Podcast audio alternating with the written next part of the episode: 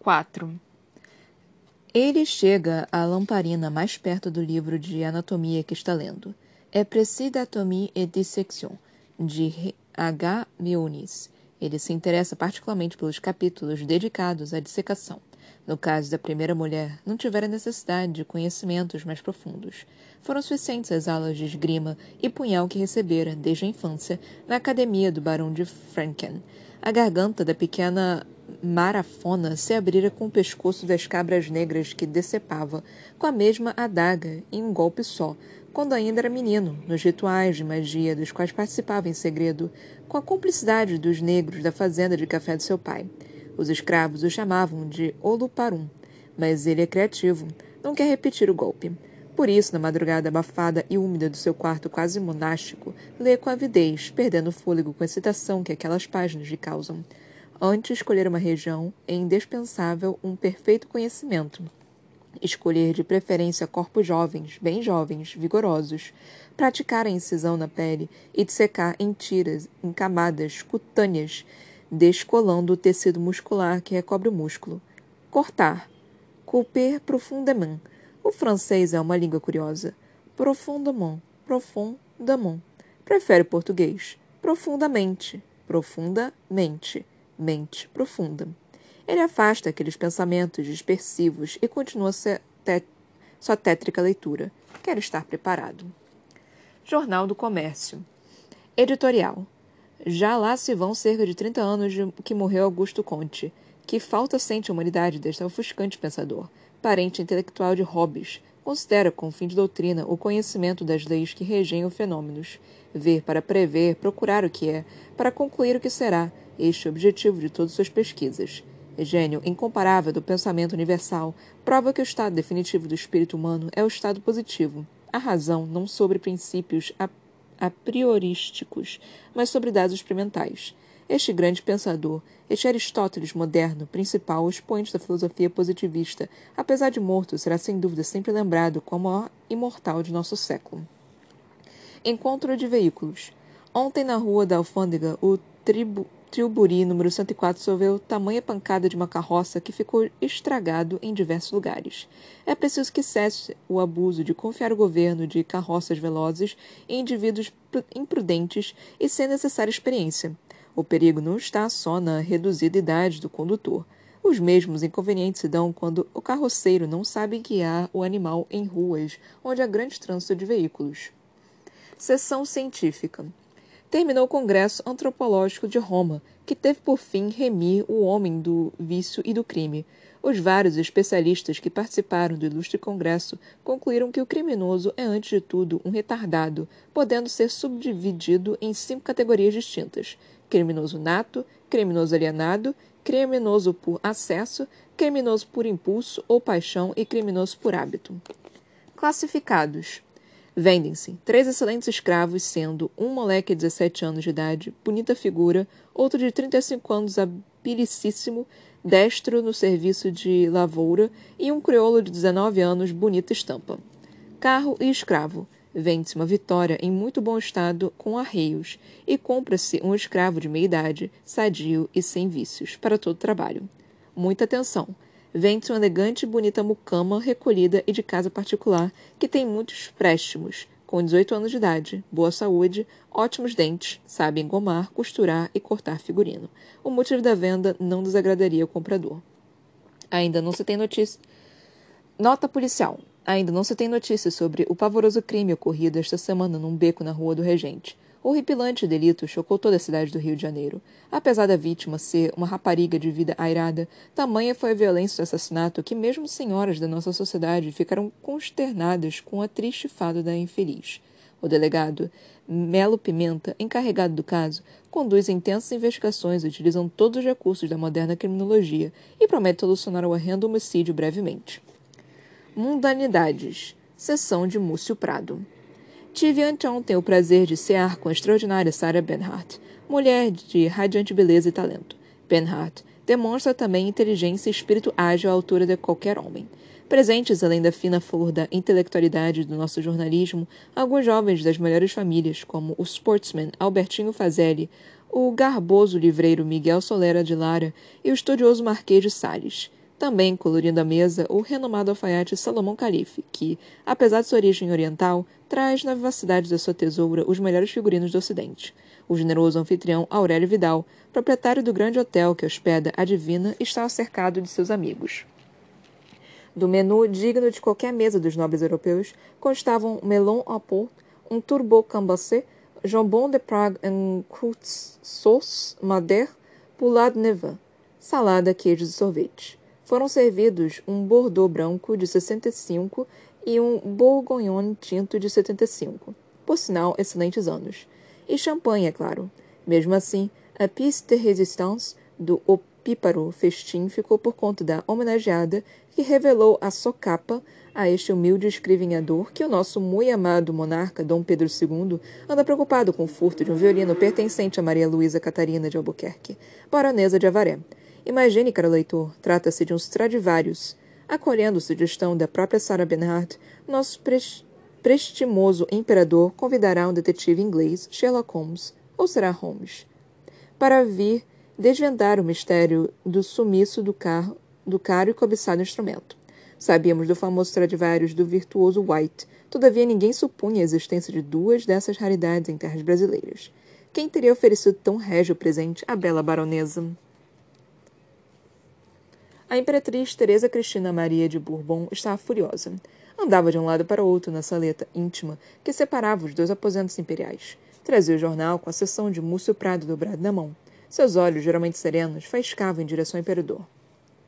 Então, senhor meu marido, qual a intenção desta patuscada? Fazer com que eu seja mais ainda alvo das chacotas da corte? Vestia-se, como sempre, de modo discreto, em tons de cinza, todavia, naquele momento. Suas saias agitadas davam a Dom Pedro a impressão de estar diante da capa vermelha de um toureiro. A famosa barba do imperador, que o fazia parecer mais velho do que o pai, tremia de inquietação. Procurou por uma desculpa esfarpada. Posso garantir à senhora que se trata de algum equívoco. Jamais. Equívoco? cortou, furibunda, a imperatriz. Que equívoco! Então já não estou farta de ouvir comentários sobre sua amizade com esta doi... doidivanas? Pedro pensou em fazer um galanteio. Dizer que nesse momento de raiva ela ficava ainda mais linda. Porém, a beleza não era o dote primordial da sua esposa. Além disso, a raiva acentuava-lhe o manquejar. Seu andar claudicante era motivo de xistes por parte do povinho, sempre que ela passava em sua carruagem. Lá vai a coxa no seu coche, dizia rindo o populacho. Alguns maledicentes afirmavam que quando o jovem soberano viu pela primeira vez a noiva prometida chegando ao cais do rio, teve de esconder as lágrimas que lhe corriam pelo rosto. Chorou sim e não foi de emoção, comentavam os maldosos. Então, Vossa Majestade tem o atrevimento de dar a esta mulher um violino cobiçado do mundo inteiro. Uma joia em forma de rabeca. Pois é, que absurdo. Não sei onde este rapaz foi colher esta notícia na mesma fonte onde o senhor foi lançá-la, dos lábios de uma. Uma. atriz! despejou Teresa Cristina. Perdão, minha cara. Não entendo por que emprestar um tom tão pejorativo à palavra. Foi espetáculo no Teatro São Pedro por dever de Estado. Afinal, Madame Sarah Bernhardt já foi recebida por todas as cortes da Europa. Dizem até que era amante. Interrompeu-se antes de completar a gafe. Não era o melhor momento para tratar de mexerico de alcova. A imperatriz bufou de raiva. Além do mais, o senhor tem a audácia de convidar um detetive inglês para fazer as investigações. Quer desmoralizar de vez a nossa polícia? Sabendo que, quando não se tem argumento que valha, a melhor defesa é o ataque, Dom Pedro fez-se de ofendido, repetindo o tique nervoso característico que o acometia nessa ocasião. Já sei, já sei, já sei, já sei. Bem, pelo visto a senhora não quer mesmo dar ouvidos à razão. Só me resta então pedir licença e retirar-me. Joaquim Nabuco me espera no Instituto Histórico e Geográfico disse majestosa a majestade. Dirigiu-se solene para a porta e saiu com a dignidade de um exército em retirada. A mucama encheu novamente os copos com refresco de maracujá. Mais um pedaço de bolo de fubá? perguntou a baronesa de Avaré. Obrigado, senhora baronesa. Só o refresco. Respondeu educadamente Miguel Solero de Lara. Magro, longilíneo, vestido sobramente, mas com apuro. Miguel tinha a aparência de um hidalgo espanhol. Exercia sua profissão muito mais por amor dos livros do que por necessidade, pois era de família abastada. Filho dedicado, morava com a mãe, pobre doente imaginária, sempre a queixar-se de aflições quimérias, quiméricas, num casarão colonial em Botafogo. Diziam as más línguas que o rapaz era fruto bastardo do Marquês de Paraná, no entanto. Obviamente, esta insinuação não passava de um boato sem fundamento. O livreiro tinha ido à casa da rua Cosme Velho, a pedido da Maria Luísa, para levar as encomendas chegadas no último navio. Sua livraria era a melhor da cidade e Miguel fazia questão de atender pessoalmente os compradores mais importantes. A baronesa integrava essa seleta clientela. Ela morava a maior parte do tempo em Petrópolis, mas adorava a casa no Rio, apesar da umidade e dos insetos. Maria Luísa Catarina de Albuquerque, a baronesa de Avaré, estava deslumbrante naquela tarde. Jovem viúva do barão de Avaré, não tinha mais do que vinte e seis anos. Maria Luísa estudara na Inglaterra assim que saíra do colégio de freiras, tendo excelente formação musical e literária. Conhecera o marido no navio que a trouxera de volta ao Brasil. O barão de Avaré, trinta anos mais velho que a esposa, morrera num trágico acidente de caça, às margens do rio Piraí. Enquanto perseguia uma capivara, tropeçou num tronco de árvore e disparou sua espingarda contra o próprio pé. A bala atravessou-lhe o dedão sem grandes consequências, Porém, seu cirurgião particular fez questão de extirpar o dedo ferido, e a operação provocou uma gangrena que lhe custou a vida. Depois de um luto fechado de quase 18 meses, a baronesa agora fazia questão de só usar cores alegres. Seu vestido era de seda verde clara, muito justo, pondo em relevo a cintura fina e o corpo perfeito. O verde realçava os cabelos ruivos e os olhos azuis. Miguel e a baronesa estavam na biblioteca, e sobre a mesa podiam-se ver os embrulhos abertos com os livros bem encadernados. Doré Sutrans, perdidos por Louisa. Com seus dedos longos e magros, o livreiro folheava as páginas do Histoire de la Révolution Française, em quatro volumes, de Adolphe Fies, edição de 1851, pela Fanetsi, Librairie Éditeur. É estranha leitura para uma baronesa, brincou. Ora, meu caro Miguel, é bom saber o que acontece quando a aristocracia se esquece do seu povo. Depois você sabe que sou nobre por casamento. Como muitas pessoas da corte fazem questão de lembrar, meu pai era açougueiro. Prefiro dizer abastado proprietário de loja de carne. Corrigiu diplomaticamente Solera de Lara. Sorriu, mostrando dentes impecáveis, e seu sorriso, inexplicavelmente, acentuava-lhe a calvície precoce. Maria Luísa pegou noutro livro de capa amarela. Ah, finalmente chegou meu Balzac. Que título sugestivo, não acha, Miguel? Disse com um sorriso maroto enquanto mostrava Splendeur et Misère des editado pela Mignon em 1872. Será que deve ser meu livro de cabeceira? Antes que o jovem livreiro pudesse responder, ouviu-se à porta da casa o ruído de uma carruagem chegando. Pelo atropelo dos serviçais, era certamente o imperador. Solera inventou um compromisso e retirou-se pela porta dos fundos. Não queria deixar o monarca constrangido. Dom Pedro entrou na biblioteca, ainda batido pelo encontro com a imperatriz. Maria Luísa fez uma reverência exagerada, o imperador detestava esses deboches. Já sei, já sei. Chega, Maria Luísa. Não é hora para brincadeiras. Você leu os jornais? Claro. Achei divertidíssima a caricatura sua que o Agostini publicou na ilustrada. A barba talvez esteja um pouco longa. Não é disso que estou falando. Refiro-me à nota que Múcio Prado publicou sobre o violino roubado. O violino? Para mim são águas passadas. Já me amofinei o bastante por causa deste furto. Afinal vão seus anéis, ficam os dedos.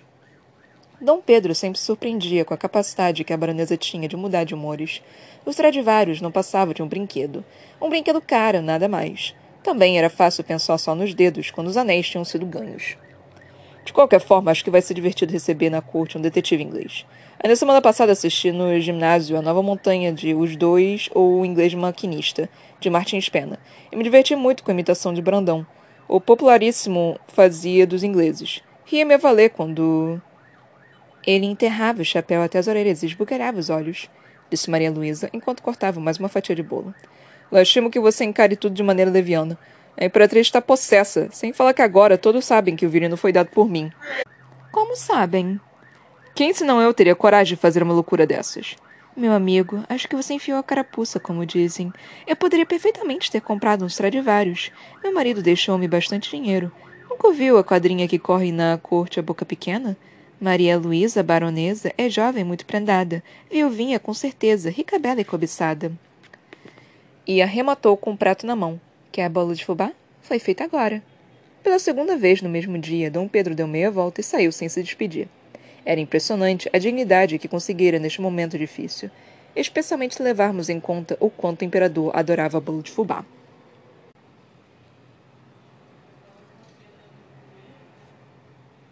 5. Sarah Bernhardt já estava no Brasil havia quase 15 dias. Hoje estreava Frufru, peça de Meilhac e Halevy, interpretado Gilbert. Dom Pedro ocupava o camarote imperial e o teatro estava em festa.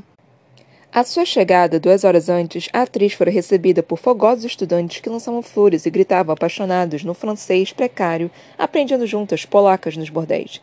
Vive Madame Bernhardt! Vous êtes une artiste pimp! Vous êtes bonne et besse. Allons enfants de la patrie. Sarah Bernhardt est arrivée. Às portas de São Pedro, pouco antes do espetáculo, ainda se viam as baianas com seus tabuleiros gritando aos passantes. Olha a canjiquinha, iaiá, bem quente, pamonha fresquinha, óleo doce de coco, óleo quindim. Outros vendedores mostravam petiscos mais arriscados. Empadinha de camarão, não achando camarão, não paga nada. Os doceiros de caixa anunciavam pipoca, goiabada, gergelim, cocada, bananada e outras delícias. A casa estava lotada. Da plateia à torrinha, brasileiros de todas as classes queriam ver aquela vedete francesa que se apresentava em nossas terras. Para muitos que não entendiam uma palavra do que estava sendo dito em cena, era um espetáculo de circo. E Sara, um fenômeno tão misterioso quanto um tigre que tocasse flauta ou um elefante equilibrista. A peça durou perto de três horas, devido às interrupções causadas pelo público mais exaltado. Ei, madame! Cuidado, dona Sara, que ele já contou tudo para outra mulher. É mentira! Não acredite! É mentira! Ela já leu a carta quando a senhora foi lá dentro. No final do primeiro alto, muitos se levantavam, pensando que o espetáculo tinha terminado. Ao perceberem o engano, disfarçavam, compravam mais algum doce e refresco no saguão e voltavam aos seus lugares. Quando finalmente a cortina desceu pela última vez, mais da metade da plateia se amontoou à saída dos artistas para ver de perto um mito vivo. Em meio ao público, um frágil e doce figura de mulher, quase menina. Era camareira no Palácio Imperial e tinha conseguido ingresso para assistir ao espetáculo. Sara abriu a porta para enfrentar a multidão. Outra chuva de flores, outros gritos de Vive Sarah Benhart! Alguns mais afoitos se aproximavam para tocar as roupas da atriz. Maurice Grau teve de usar toda a sua experiência para afastar com firmeza a multidão sem parecer antipático. De passagem, a francesa comoveu-se com a meiga aparência da moça. Perguntou à jovem: como ele é para tu? Francisca, disse a menina, sem crer que estava de fato falando com Sarah Bernhardt. A atriz puxou de sua pochete um cartão e, com uma lapiseira de ouro, presente do Duque de Estramburgo, assinou seu nome junto à dedicatória. Por Francisca, belle et jeune brésilienne qui m'avait joué frufru a Rio. Sarah Bernhardt. Beijou a jovem nas faces, entregou-lhe o cartão e rapidamente subiu à caleche que a esperava. Foi tão ágil que Maurice Grau teve de correr para acompanhá-la. Francisca Meireles não acreditava na sua sorte. Para ela, era um milagre que a própria Sarah Benhart, seu ídolo desde os tempos de internato no convento, tivesse saído do seu dos seus cuidados para lhe dar um autógrafo. Guardou a valiosa prenda na pequena bolsa e seguiu a pé pela Rua da Constituição. Ia ser difícil achar um carro de praça aquela hora. Os cocheiros, todos so de sobrecasaca estavam ainda em frente ao teatro, esperando por gorjetas mais altas. Não se importava. Para ela, a noite havia sido perfeita. Moça de muitas prendas, seu tio, o pintor Vitor Meireles, tinha conseguido com o imperador um lugar de camareira no palácio, e o destino generoso fizera inclusive que, por causa disso, ela ganhasse o ingresso para o espetáculo dessa noite. Abriu a bolsa e retirou o cartão. Tinha medo de que tudo não passasse de um sonho. Leu novamente a dedicatória, depois, apertando o troféu na mão esquerda, como se temesse que ele fosse sumir diante de seus olhos, seguiu andando, num devaneio comum às jovens de sua idade. Quando percebeu, já estava na rua São José. Atravessou a rua da Guarda Velha em direção ao chafariz, imensa construção que lembrava o feito de um templo, com vinte e nove bicas de bronze sempre muito polidas. Era ali que o populacho do Morro de Santo Antônio e do castelo vinha se abastecer de água. Estava deserta, a praça chafariz àquela hora. A jovem, ainda com a boca seca pela emoção, aproximou-se para matar a sede. Assim que se inclinou em direção a uma das bicas, ela sentiu a presença de outra pessoa. A pobre menina mal tem tempo de ver a longa daga faiscar de luz nos lampiões da rua. Rapidamente, seu pequeno rosto é envolto por uma capa e a jovem derrubada de encontro ao parapeito. A lâmina faz uma incisão perfeita na parte inferior do ventre e vem subindo lentamente em direção ao esôfago. Com perícia, ele retalha toda a parte do abdômen. A moça nem tem consciência do que está acontecendo. Sente apenas frio, muito frio, e cai em um dos tanques, tingindo de vermelho as águas do chafariz. Ele se curva sobre o corpo e corta as duas orelhas da infeliz camareira. Sem saber por quê, cheiras antes de guardá-las. Finalmente, puxa o violino que está preso à cintura, dissimulada pela capa, executa o mesmo ritual macabro. Desta vez é o sol que ele arranca do instrumento, coloca o fio enroscado junto aos pelos pubianos. Em seguida, afasta-se em direção à igreja de Santana, executando nas duas cordas que sobram no violino uma sarda patética e melancólica. Para o delegado Melo Pimenta, aquela seria sempre a rua Bo Bobadela Conheci e vi Estreito desde criança, e pouco se lhe dava que se tivesse rebatizado Guarda Velha. Isso era o nome de rua? Pensava, neuraustêntico. A boda dela havia trocado de nome exatamente por causa do corpo da guarda militar, que ali se instalara para manter a ordem entre os carregadores de água que frequentavam o chafariz da Carioca.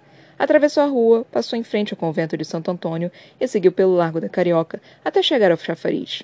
Estava exausto, tinha passado a noite e parte da manhã tentando resolver um problema de escravos fugidos para o quilombo da Gávea.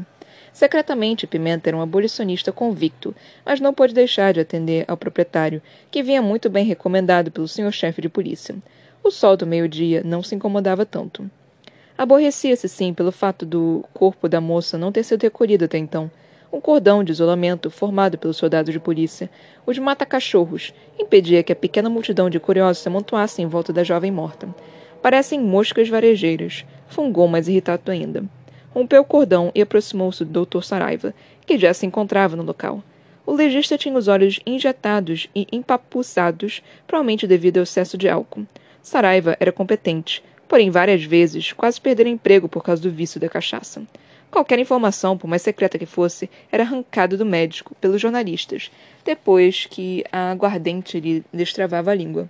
Melo Pimenta perguntou, sem mesmo dizer bom dia. Então, professor, que me diz? Nada de bom, nada de bom. Respondeu Saraiva, coçando a cabeça com a mão ensanguentada e deixando mais uma mecha vermelha nos cabelos brancos. Lembra muito aquele caso da prostituta da Rua dos Regentes. O quê? Mais uma mulher de janela assassinada? Não, não. Pelos papéis que encontrei, é uma moça de família.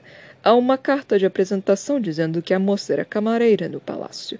Chama-se Francisca Meirelles. É sobrinha daquele pintor Vitor, amigo do imperador, lá da Academia Imperial de Belas Artes. É só o que faltava. E qual a semelhança com outro crime?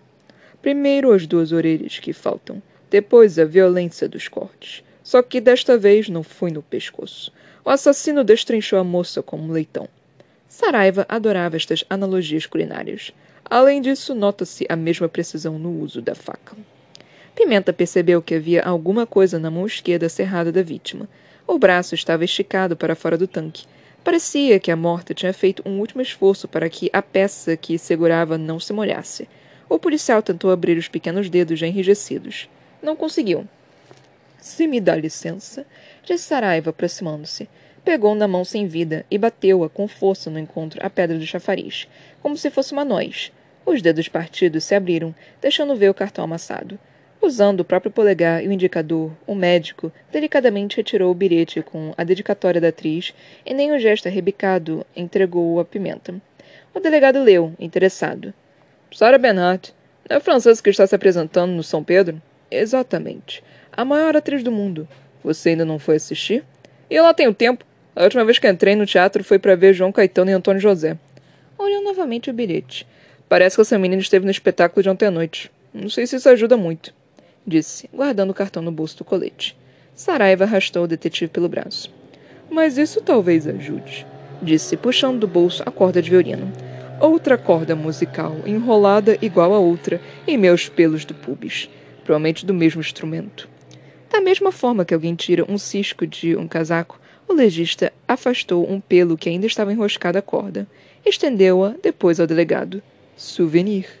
Pimenta guardou-a com asco. Não tinha dado muita atenção à corda no primeiro crime. Entretanto, esta repetição indicava claramente que se tratava do mesmo mentecapto. Precisava averiguar rapidamente que tipo de instrumento era e descobrir que espécie de patologia cerebral levava alguém a colecionar orelhas. Talvez essas esquisitices fossem pistas que o desequilibrado deixava em seu caminho, a esta altura não tinha mais dúvidas de que se tratava da mesma pessoa e de que era um desequilibrado. Duas vítimas em menos de um mês. Ele esperava que o monstro não continuasse na mesma cadência. Em todos seus anos de polícia nunca vira nada parecido. Duas vítimas de um mesmo assassino, que pouco tinha em comum. Uma prostituta, outra camareira do palácio. Começou a imaginar que semelhança haveria entre as duas. Eram jovens, muito jovens, bonitas. Nenhuma das duas tinha orelhas. Não, isso não contava. Antes de terem a, a malfadada sorte de encontrar aquele monstro, tinham quatro orelhas. Quer dizer, duas cada. Pimenta percebeu que já não raciocinava com clareza. O sol e o cansaço começavam a embotar suas ideias. Precisava ir para casa, lavar o rosto e comer alguma coisa. Despediu-se de Saraiva. Bom, não tem mais nada que fazer aqui. Me avise se descobrir algo de novo. Daqui a pouco também vou. Só estou esperando os homens que vêm retirar o corpo. Quero começar a necrópsia logo à tarde. Mesmo assim, vai ser difícil encontrar qualquer novidade. A não ser que você queira saber o que foi que a moça comeu antes de ir ao teatro. Riu o médico, demonstrando mais uma vez a queda que tinha por esse tipo de gracejos. Dona Esperidiana já estava acostumada com os horários do marido. Sabia que um delegado de polícia muitas vezes passava a noite em claro e Melo Pimenta era um homem dedicado à sua profissão. Ele costumava brincar com ela a respeito de seu nome. Não é Esperidiana? Então espera que eu volto. Ela não tinha ciúmes, pois sabia que Pimenta perseguia criminosos e não sai de mulheres. Esperidiana, aos 32 anos, era uma mulher atraente, não de uma beleza clássica, Possuía o que os franceses chamavam de la boute du diable. Muito branca, olhos grandes, cabelos lisos e negros, ganhara na infância o apelido de Espanholinha, que ela detestava. Enquanto o delegado fazia barba com uma velha navalha alemã, única herança do pai, ela punha a mesa na cozinha, servindo tapioca quente com manteiga e café, prato preferido do marido. Cuidado para não cortar as tuas! gritou em direção ao quarto. O quê? As tuas orelhas! Pimenta costumava discutir seus casos policiais com a esposa. Ela estava a par dos recentes assassinatos. Ele acabou de escanhoar o queixo, lavou o rosto na bacia de Ágata e foi encontrar-se com a mulher. Sentou-se enquanto Esperidiana serviu o café bem forte e fumegante. Sabes que não gosto quando fazes essas pilhérias, disse Melo Pimenta, fingindo-se de aborrecido. Até pareces o Saraiva. Toma o café antes que esfrie. Ela sentou-se ao lado do marido. Este caso das moças mortas está se tornando uma maçada. Nem sei por onde começar. Queixou-se o delegado. Por que não pedes a ajuda desse detetive inglês que está por chegar? Que detetive? Ora, saiu outro dia no Múcio Prado. Parece que o nosso muito amado soberano convidou um senhor Sherlock qualquer coisa para descobrir quem roubou um violino caríssimo da baronesa Maria Luísa. É o último potim da cidade, não leste? Perguntou Esperidiana, que não perdia uma sessão do cronista do Jornal do Comércio. Ela adorava saber dos mexericos da aristocracia e preencher suas tardes vazias, fantasiando estar em festas e saraus da corte. Um violino? Perguntou Pimenta, puxando do bolso a corda de tripa. Será que isso é uma corda de violino? Não sei. De violão é que não é, respondeu Esperidiana. Quando menina, ela aprendera a tocar naquele instrumento algumas modinhas de Caldas Barbosa. Onde encontraste? No local do crime. Disfarçou Pimenta, que evitara contar à esposa essa parte escabrosa da história. Na verdade, um perto de cada vítima. Guardou novamente a corda. Come antes que esfrie. Pensativo, o delegado Melo, Pimenta, passou mais manteiga na tapioca, enquanto ponderava se valeria a pena pedir auxílio ao tal detetive inglês.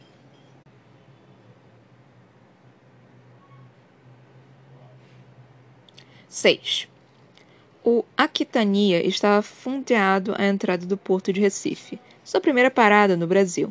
A cidade fora assim chamada por causa dos arrecifes que cercavam toda a sua costa e o ancoradouro, o imenso vapor de quatro chaminés deitar a ferro longe das corais, e os poucos passageiros que desembarcavam tinham de descer, receosos, em pequenas cestas de vime.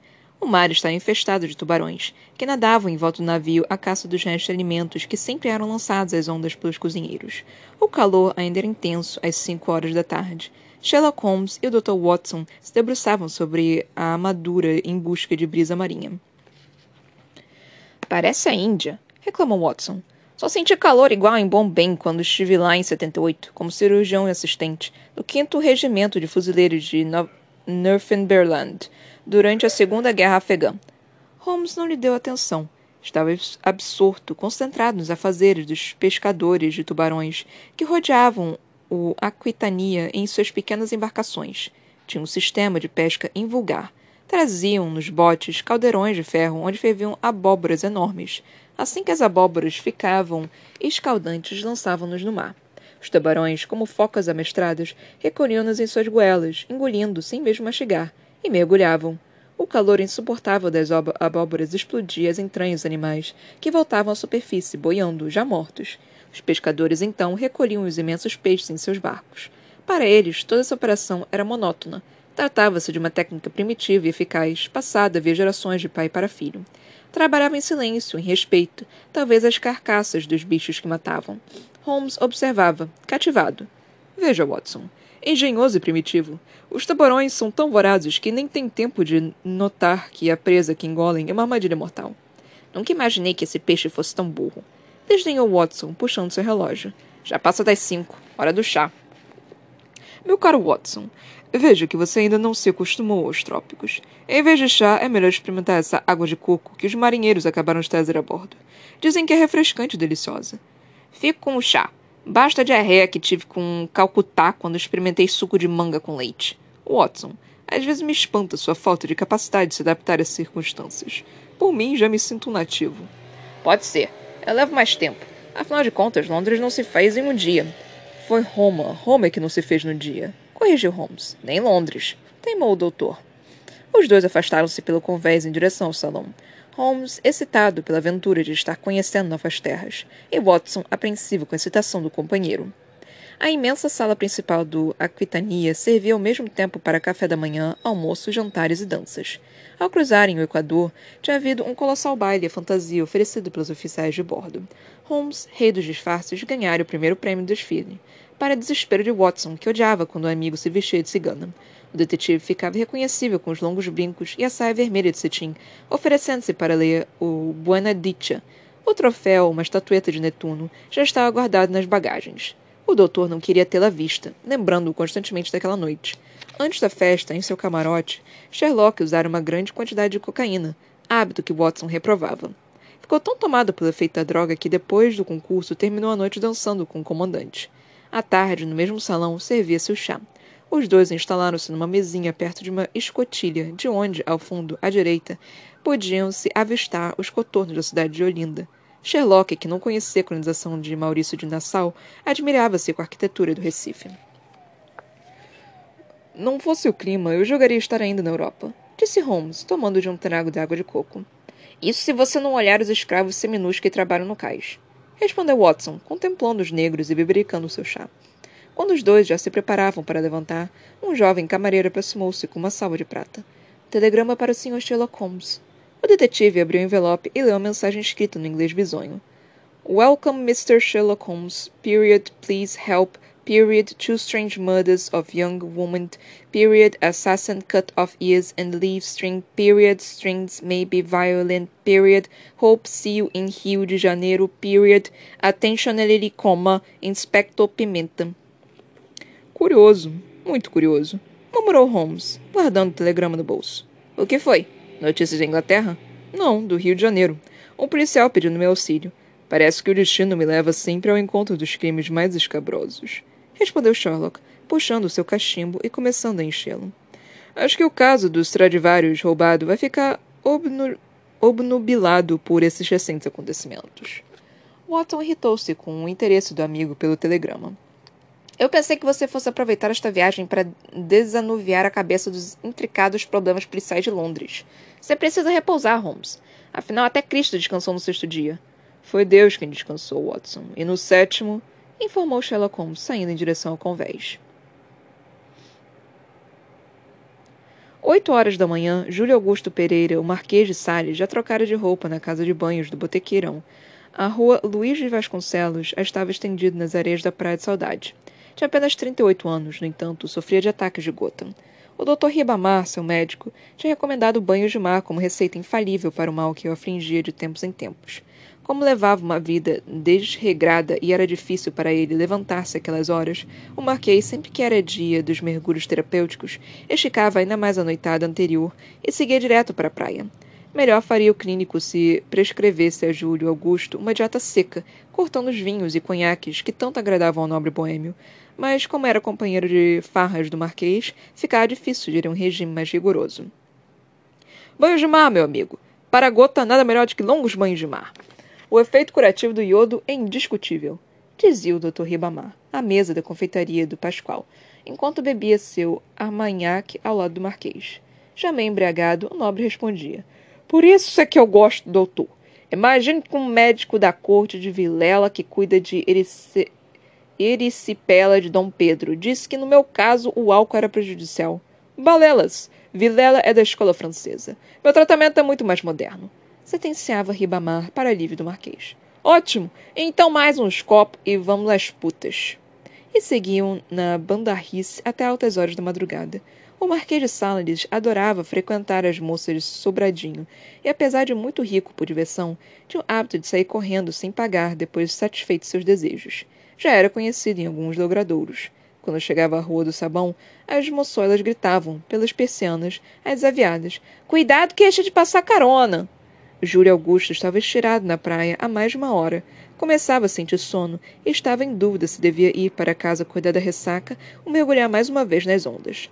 Ao longo, singrando as águas do Guanabara, dois remadores retardatários do Clube das Regatas Caju Cajuense passaram com suas canoas, em direção à Praia do Cavalos. Treinavam para as próximas corridas náuticas de Paquetá. Enquanto pensava, de Salles ouviu, distantes, vozes de pessoas que conversavam em francês. Virou-se e, para sua surpresa, vislumbrou Sarah Bernhardt, em longo costume de banho. Caminhava conversando acaloradamente com Maurice Grau, Certamente a francesa desconhecia os hábitos da terra. Não era comum senhoras de qualidade irem ao banho aquelas horas. Às sete da manhã, as areias já se faziam raras de famílias. Apesar do espanto, fez sinal para que eles se aproximassem. Grau envergara um traje de banho ousado, camiseta de manga muito curta e calções negros à altura do joelho. Sara vestia amplas calças de baeta e um blusão azul de gola larga e marinheira. Calçava sapatos de corda, amarrados nos tornozelos, como sandálias romanas, na cabeça trazia um chapelão preso ao queixo por um lenço de seda. Os dois seguiram discutindo sem dar atenção ao marquês. Non c'est ridicule, gritava Sara, exasperada. Écoutez le mal déjà fait, maintenant il faut y aller. Tentava convencê-la a secretária. Bonjour, Madame Bernard, Monsieur Grau, como ça va? Disse levantando-se o Marquês. Não sei se lembra de mim, Júlia Augusto Pereira, Marquês Salles. Estivemos juntos no jantar no grande hotel logo depois da Dama das Camélias. Ah, oui, le Marquis de Sales. Bonjour, monsieur, disse a divina, visivelmente contrariada. Posso perguntar, madame, o que devem às nossas praias o privilégio e honra de sua visita matinal? O meu mau humor, monsieur. Ah, o meu mau humor. Meu médico particular costuma dizer que nada melhor para debelar as neurânias do que ar marinho. Pois agradeço a irritação e os prazeres inesperados. É inacreditável a divina Sarah Bernhardt nas praias do Rio. Caso eu recolhesse umas garrafas, as areias pisadas por tão magnífica presença faria com elas mais sucesso em Paris do que um peregrino com um fraco de água de Londres. Despejou lisonjeiro marquês. Sara e Grau entreolharam-se e, depois de um instante, a atriz e seu secretário explodiram numa gargalhada. Ah, monsieur, sou mesmo brasileiro para me fazer rir. A esta hora da manhã, depois do que eu passei nesses dois dias. Queixou-se Sarah Benhart. Posso saber o que aconteceu? perguntou o Marquês, que passara as últimas quarenta e oito horas num dos conventilhos da senhora Barbada, no Jardim Botânico. Imagine, monsieur le Marquis, que nos espetáculos de ontem, quando chegamos ao quarto ato de Adrienne Louveux, Marta Normand, uma atriz de segunda, a quem dei emprego por caridade, teve a audácia de desenhar do público, recitando seu papel mecanicamente, quase a dormir. Chegou ao cúmulo de dar-me algumas réplicas fora de hora. Imperdoável. Posso calcular o quanto Madame deve ter se aborrecido. Não, não pode, monsieur. Nem mesmo Eugênio ficaria mais possesso. Disse Grau, referindo-se a Eugênio Scribe, autor da peça. Sara aborreceu-se a ponto de dar-lhe uns tabefes e quebrar-lhe a sobrinha da cabeça. Só lamento pela sobrinha, retrucou La Bernhardt. O problema, continuou o secretário, é que Marta levou o incidente a sério. Ontem mesmo deu queixa numa delegacia e Madame Bernhardt foi intimada a prestar depoimentos hoje à tarde. Como mais na situação mais desagradável. Só que não vou. Pronto, não vou. Sara, seja razoável. Tenho certeza de que é somente uma formalidade. Inclusive, me garantiram que o nosso advogado é de melhor qualidade. Argumentou Maurice Grão. Ah, posso perguntar quem é? Intrometeu-se de. Um certo Messie Nabuco, Cisanando Nabuco, respondeu Grau, enrolando a língua. Está assistindo à representação e foi recomendado pelo nosso empre empresário. Conhece? Claro que sim. Madame não podia estar em melhores mãos. Cisenado é irmão do deputado Joaquim Nabuco, abolicionista, mas muito competente. Sara desviou o olhar em direção ao oceano. Bom, se for absolutamente necessário, veremos. Depois do almoço. Agora, já que estamos na praia, vamos ao mar. Nunca vi paisagem tão linda.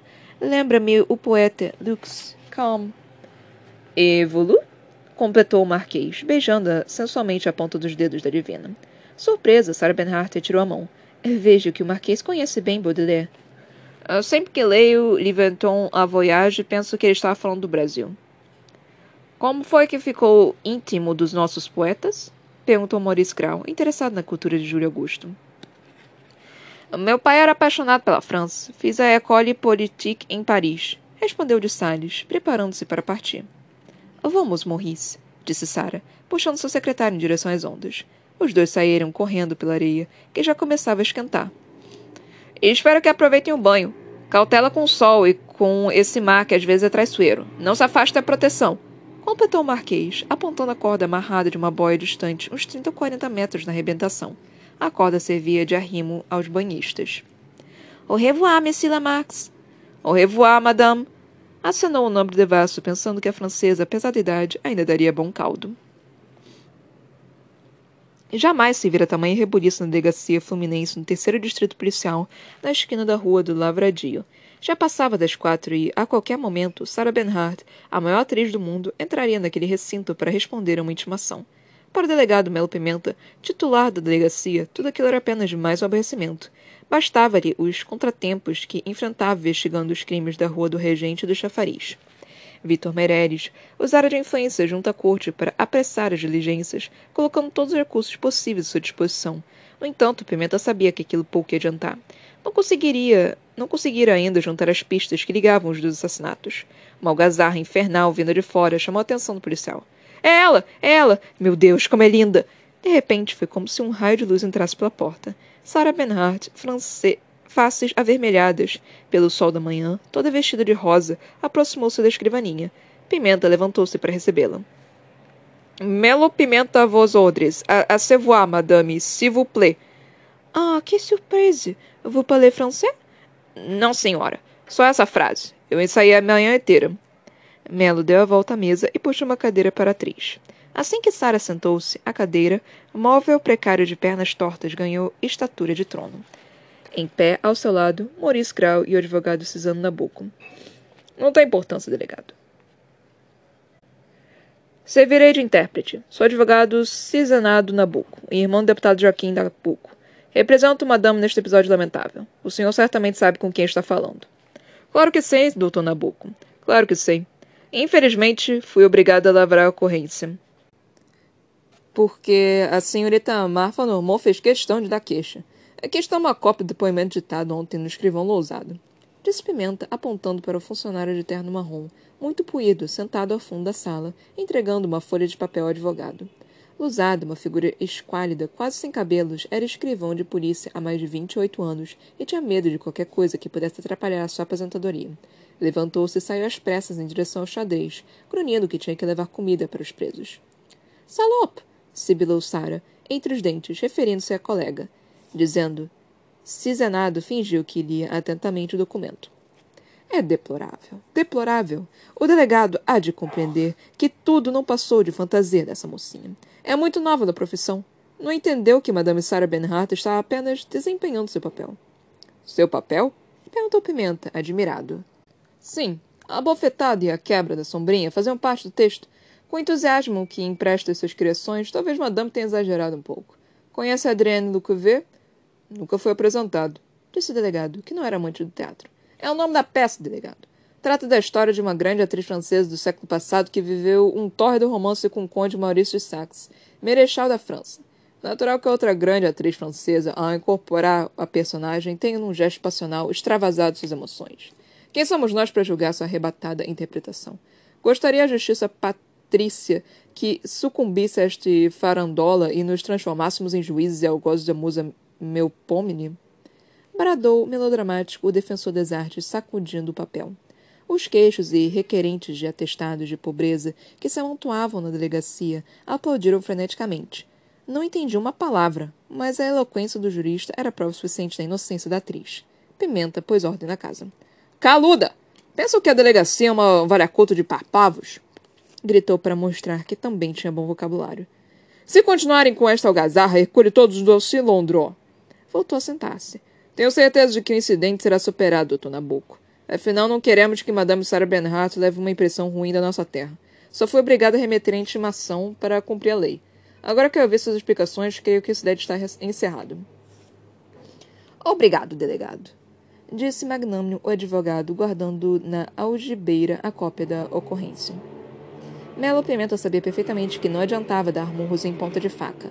As amizades infantes do Nabucco e a importância da atriz levariam ao arquivamento do processo numa das gavetas empoeiradas da Corte de Justiça do Rio de Janeiro. C'est tu? perguntou Sara, levantando-se. Oui, madame. Arriscou Pimenta em francês. Ergueu-se para acompanhá-los. Se não for muito incômodo, gostaria de perguntar se Dona Sara, por acaso, lembra desse cartão. Disse Pimenta, tirando do bolso do colete. O papel amassado com a dedicatória da atriz. Mas é claro, respondeu Sara. Dei esse autógrafo para Marinda Janfili, que estava saindo do teatro. A doçura do seu olhar chamou minha atenção. Sua filha? Não, madame. Infelizmente, uma das vítimas num caso torturoso de assassinato em que estou trabalhando. Que horror! A senhora notou se alguém acompanhava? Oh, não. Quando eu saí do teatro, não vejo nada. Entro direto no carro à minha espera. Só parei porque essa menina é realmente diferente. Sinto muito, delegado. Espero que o senhor prenda o selvagem que fez isso. Boa sorte nas suas investigações. Ou como nós do teatro dizemos na França, merde. Merde para a senhora também, respondeu Pimenta, dando um vigoroso aperto na mão da atriz. Sarah Benhart retirou-se da delegacia, acompanhada por seu séquito, como se estivesse saindo de cena no segundo ato de Rui Baz.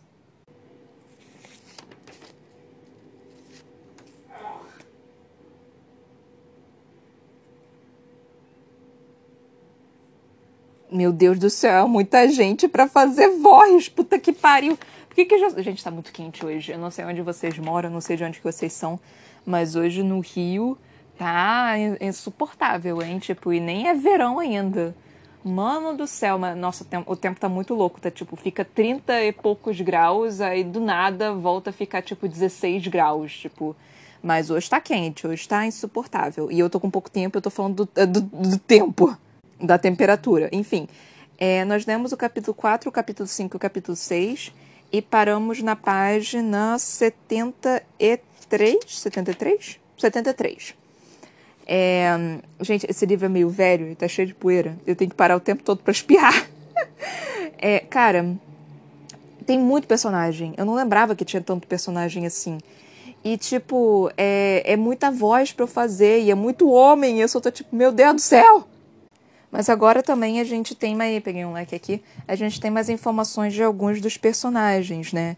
E, porra, o, o assassino já matou outra menina. Tipo, tá, tá indo rápido, né?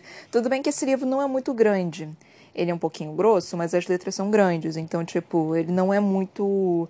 É, não, não tem muito tempo assim pra, pra enrolar. Mesmo o Jô Soares enrolando pra caramba, não tem tanto tempo assim. Tipo, tem que ser realmente reto, reto, reto é, a gente conheceu um pouquinho mais. É engraçado, é bizarro e engraçado ao mesmo tempo, porque ele dá uma volta com tipo uns 50 personagens diferentes e estão soltando fogos aqui, não sei porquê. Ele dá uma volta com uns 50 personagens diferentes e, tipo, todos eles estão meio que entrelaçados. Eu não sei se vocês percebem, mas, tipo, tá todo mundo no Rio de Janeiro, todo mundo tá se encontrando no mesmo momento todo mundo. E, e, é uma coisa muito bizarra, é coisa muito de, de filme, de série, que tipo. que parece que é uma cidade pequena, mas não é. Eu não, não sei exatamente como é que era em 1800. Mas não era tão assim, né? Não era tanto. É, como se diz. É, não era, é, não era tão populoso quanto está hoje em dia, mas também não era algo assim do qual você anda e você consegue ver a pessoa, tipo, ah, tá, tá tomando banho aqui, tipo, você encontra de vez em quando. Mas mesmo assim, é tipo, hora, dia, tudo mais, é não, não é tanto assim. E tá todo mundo meio que se conectando, né? Tipo, a, a Sara deu um autógrafo pra menina que foi pro teatro dela e no final das contas ela que foi morta. E, tipo, e a gente não faz a menor ideia de quem é, é esse assassino. A gente tem algumas dicas, né? Aparentemente é uma pessoa é, que foi de provavelmente parte nobre, né, para burguês, alguma coisa assim, porque ele tem estudo, fala francês e conhece coisas de anatomia, né? É, mesmo ele estando estudando nesse momento, ele conhece esse tipo de coisa. Então é meio bizarro, tipo, você vê alguém assim da, da, da parte rica, né, nobre, tendo, fazendo isso, né, faz, sendo tão, a, além disso, roubando um violino que certamente é, que é, é, o violino Stradivarius lá, tipo, se, cara, se vocês não perceberam isso até agora, não é nem que eu já li, é porque é óbvio demais, assim. É que o violino que foi roubado, então além de tipo alguém educado, alguém provavelmente que é, nasceu em família nobre ou burguesa, alguma coisa assim, roubando um e, e, que sabia que o violino estava com a com a baronesa também e, sei lá, tipo, tem, tem muita informação aí que você pode ir, pegar e ver, tipo, hum, ok, talvez seja assim, mas ao mesmo tempo é muita informação e a gente não tem. E como é muito personagem também, a gente não tem noção de quem que pode ser. Até porque esse tipo de pessoa, né, meio que psicopata, vamos combinar, é, sabe esconder bem. Não sei se vocês assistiram uma série chamada Dexter. É, é muito legal. Então, tipo, é, é, é, essas pessoas, assim, meio psicopatas, sociopatas, sabem esconder direitinho, sabe? Depois de um tempo, elas acabam meio que aprendendo com a sociedade a esconder todos esses desejos e tudo. Mas, se. Provavelmente não, não deve ser uma pessoa, assim, que parece estranha. Deve ser alguém, assim, que ninguém espera que seja, né? Então vamos continuar lendo, porque eu real não sei, eu não lembro quem era. E eu tô curiosa, porque eu realmente não me lembro de quem era. E eu tô tentando de novo é, ver aqui quem tentar adivinhar junto com vocês quem é que era, porque eu real não, não sei. Eu realmente não sei. Eu tô vendo as dicas junto com vocês. E são características meio que interessantes também, né, que o assassino faz, de tipo. É de roubar as orelhas, por exemplo, e deixar um, um, uma corda de violino no pubis das meninas. E, tipo, a única semelhança é que são meninas, né? São jovens meninas bonitas. Isso já, já são pistas. E por que exatamente o violino? Por que exatamente o violino? É, a, além disso, a informação que a gente tem também é que ele toca o violino quando ele mata, né? Então ele mata a pessoa, tira as orelhas, deixa uma das cordas no pubis e depois sai tocando violino. Então, ele também faz isso. São manias, né, que os serial killers, ele tem essas características, né? Um serial killer é, é, é o que torna o serial killer um serial killer é uma pessoa que mata esporadicamente várias pessoas, tem que ser mais de três, eu acho, e tem algum tipo de ritual em cima daquela dessa dessa morte. Então, são, são coisas assim. Então, ele é um serial killer. Eu não sei, eu não lembro se, tipo, ele vai continuar matando até o final do violino. Eu acho que faz mais sentido ele, ele terminar de matar até o final do violino e depois ele sumir. E eu acho que acontece alguma coisa desse tipo. De, tipo, de ah, é, vai matar até o final do violino e eu não sei se ele some, não lembro se ele some ou se ele, tipo, não, ele vai continuar, vai achar um outro instrumento e vai continuar matando. Eu não lembro o que que era. Mas, enfim. Aí nós temos, né, esse, esse cara que é basicamente o Jack Stripador, que ele foi baseado no Jack Stripador. Não tem como não ser baseado no Jack Stripador, até porque nós estamos com o diabo do, do, do Sherlock Holmes aqui, né, também. É, o Watson, também retratado nesse nesse livro, ele é meio cínico, talvez, ele é meio preconceituoso, talvez, também, tipo, eu não gosto, eu sempre gostei do Watson na nas histórias de Sherlock Holmes, porque o Watson ele é mais centrado, né? ele é mais gentil, ele é mais humano. Então eu sempre gostei muito do Watson nos livros de Sherlock Holmes, nas séries e tudo. Porque ele tem aquela parte né, do coração né, da, da dupla. E ele aqui, ele tá muito chato. Ele tá tipo, não, não vou comer não, porque eu tomei leite com manga e eu já passei mal. Que isso é uma piada, né, com a nossa tradição de que leite com manga mata, né? Aí eu achei isso engraçado. Tipo, foi claramente uma piada que o Jô Soares fez assim, tipo, não, tomei leite com manga para começar a passar mal. É, porque é a tradição, né, de que Inclusive, vocês conhecem essa história da, da leite com manga, do, de onde que surgiu isso? É, eu ouvi que era por causa dos escravos, que como é, eles trabalhavam né, em, em fazendas e tudo, eles catavam muita manga. E para fazer com que eles não tomassem leite também, roubassem leite, roubassem manga, os donos das fazendas falavam que leite com manga matava, para eles ou tomarem leite ou comerem manga, para eles não comerem os dois juntos. Então é, foi isso que é, aconteceu. É, essa é a história por trás do mito de comer leite com manga. E leite com manga é gostoso. Tem nada de errado, não. É só uma, um mito que criaram para poder impedir os escravos de comerem é, leite com manga mesmo. Mas enfim. É o Sherlock Holmes bebendo água de coco. Eu achei isso fantástico. Tipo, não, bebe isso daqui, é chamada água de coco. Eu fiquei, oh, meu Deus do céu. Porque é famoso, né? Tipo, é o clássico nosso. Tipo, água de coco é, é, algo que. Eu nem sei quando é que foi que esse livro foi escrito. Porque, né, nós temos essa questão também, né? Tipo, de que dependendo de quando que. É... Nossa, o Jô Soares nasceu em 1938. Enfim. Aí nós tivemos isso também. Nós vimos um pouco mais do Pimenta Melo. Eu gostei do Pimenta Melo. Nós vimos um pouquinho mais da Sara, de tipo, ah, eu. Aquela. Aquela atriz de meia tigela meio que é, fez umas coisas assim que eu não gostei, então eu, eu fui e bati com a sombrinha na cabeça dela. fiquei, caraca, tudo bem então. E aí ela, a, a, atriz foi e fez uma, uma denúncia nela e a atriz tava puta com isso. Ficou tipo, como assim? Você que tava impedindo tudo? Tipo, eu, eu fiquei meio que. Eu, que você meio que tá errada, né? Mas, mas assim, tipo, sei lá, assim. É que, eu, é que eu sou tão tranquila, deixo passar tanta coisa que eu, eu vendo isso, eu fico tipo, ah, não quero, não quero meter a polícia com isso não, mas eu entendo certas pessoas que, que querem meter com a, a polícia no meio, tipo, eu realmente consigo compreender isso. Eu só fico tipo, é trabalho demais. E é muita coisa pra, pra minha sanidade aguentar, que eu não, não preciso disso, é só deixar de lado, tá, tá tranquilo. Então eu só, só ignoro, eu basicamente só ignoro mesmo. Mas ela tá errada. A Sara tá errada de ter feito o que ela fez, né? É, uma coisa que é que assim, meu pai, ele tem mania de sublinhar algumas partes que ele gostou.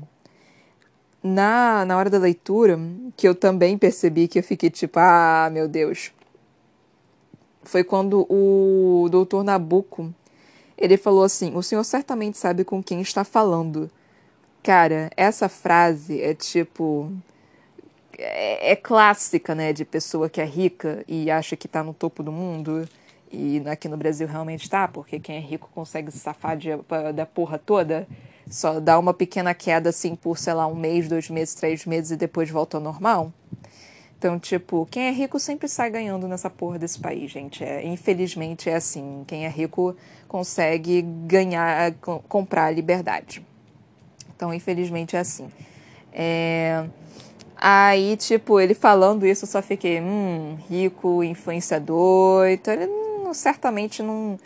A mulher não vai ser presa. Tipo, é, eu acho que foi bom, né? Porque ela levou um susto, alguma coisa assim.